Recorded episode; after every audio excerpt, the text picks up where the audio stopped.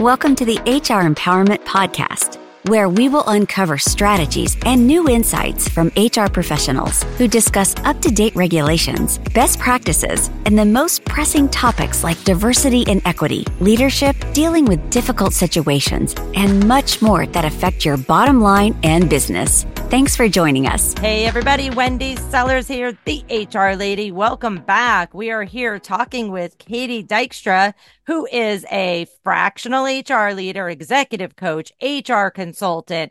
Oh, you're a president of a SHRM chapter, an employee experience enhancer, a storyteller, DEI advocate, and a vacationer. How you doing? Thanks for joining us on your vacation. Oh, no problem. Thanks for having me. I didn't want to miss this opportunity to really talk about these topics that are near and dear to me.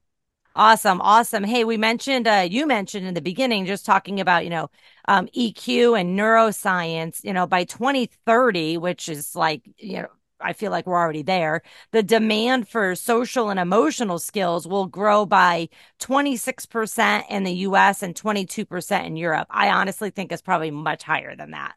I would agree with you. It's been very interesting. Uh, EQ is something that I fell onto maybe eight years ago when I started building leadership programs for the organization that I was part of. And I was trying to figure out a better way to explain the why to people, like why you want to be a good leader. And so I fell upon, um, I think it's Carol Dweck. I'm totally going to screw up and butcher that last name, but she talks about the growth mindset. And that was the start for me of like, oh, this makes sense. So when I started teaching leadership classes, I started to talk about how our brains are wired, right? And so when you have to tell a friend, your partner, uh, your colleague, or your manager that something didn't go right and they might be at fault for it, how do you do it in an appropriate way that you don't go into fight or flight mode? Because that's what happens. When we have to give feedback to somebody, we get really nervous, we get anxiety, we fumble upon our words. And so I explained how that happens with your brain. So how do we do we rewire our brain so that we do feel a little bit more comfortable when we do run into these scenarios? And it really had to go back to EQ because when it comes to your IQ, it doesn't really change after you turn 18. It's the same. Um, when it comes to your personality test, Wendy, you and I just talked about this in the last episode. I'm always going to be a high DI in DISC. It might vary by a couple points over time, but I'm mm-hmm. still the extrovert. And you can see that with that personality, but your EQ changes based on what's going on in your life. And I always give a really uh, dramatic response, but I think it's important to tell this is I ended up finding out my dad had cancer and then two weeks later getting a divorce, like going through the process. And you want to talk about low EQ my when I took that assessment, it was lower than low. Uh, now I recently took that EQ assessment again about nine months ago, and it was the highest I've ever seen it. And so it's really funny how certain periods of time is a snapshot of how you're doing with even your mental health and your yeah. wellness. And so again, I think it's so important. Good leaders, good overall humans can usually manage EQ, and that's looking at yourself and how you manage your emotions, and then how you build relationships with others. Yeah, I absolutely love it. You know, a lot of us think of Daniel Goleman with the concept of emotional intelligence, but the interesting thing is he really wasn't the first one to bring it up. It was Charles Darwin and and even um uh gonna butcher these names too, psychologist David Wechsler and Howard Gardner. And it's like there and there's more and more, and we just kind of like ignored it or, or whatever. Maybe Daniel is the one that put it in terms that the average person could understand uh, so many people think, you know, EQ means you're going to be, you know, I automatically think EQ versus uh, IQ. And what do I think about? I think of the big, the show, The Big Bang Theory and Sheldon. Yeah. You know, how he learns over time to be human. so yeah. guess what, folks? It can happen at work too. You can train people to become more human and empathetic. You're not going to change them forever, but you could say, this is how we act in our workplace.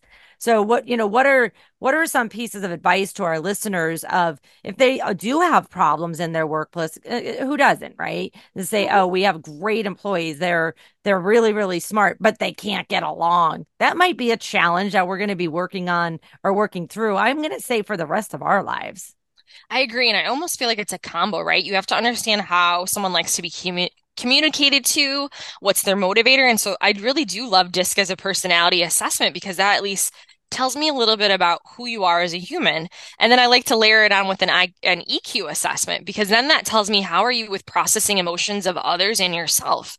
And what we found is most Americans don't know what they're feeling.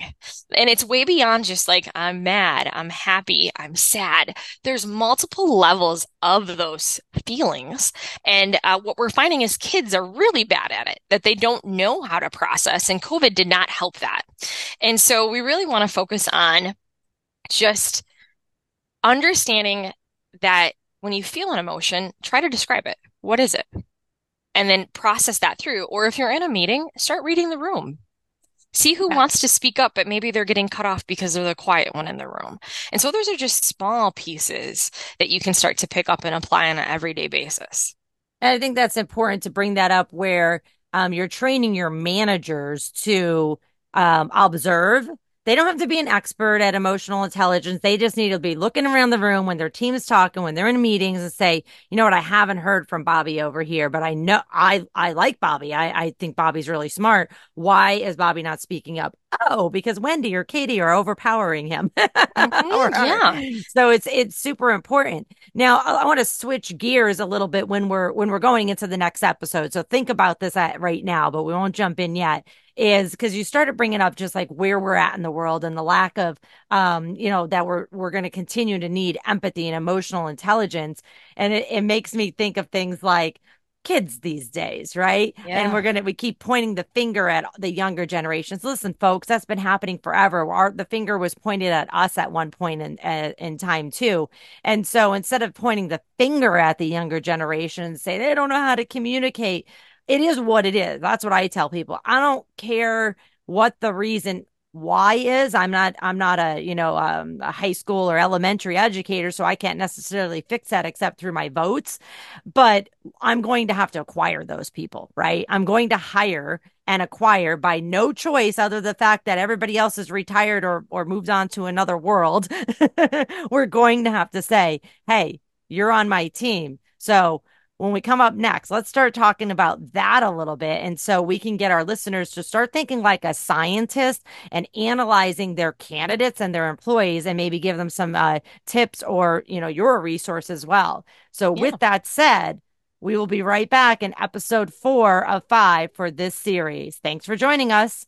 Thank you for joining the HR Empowerment Podcast, brought to you by Aurora Training Advantage. We hope you've gained new insight and strategies to navigate the HR profession.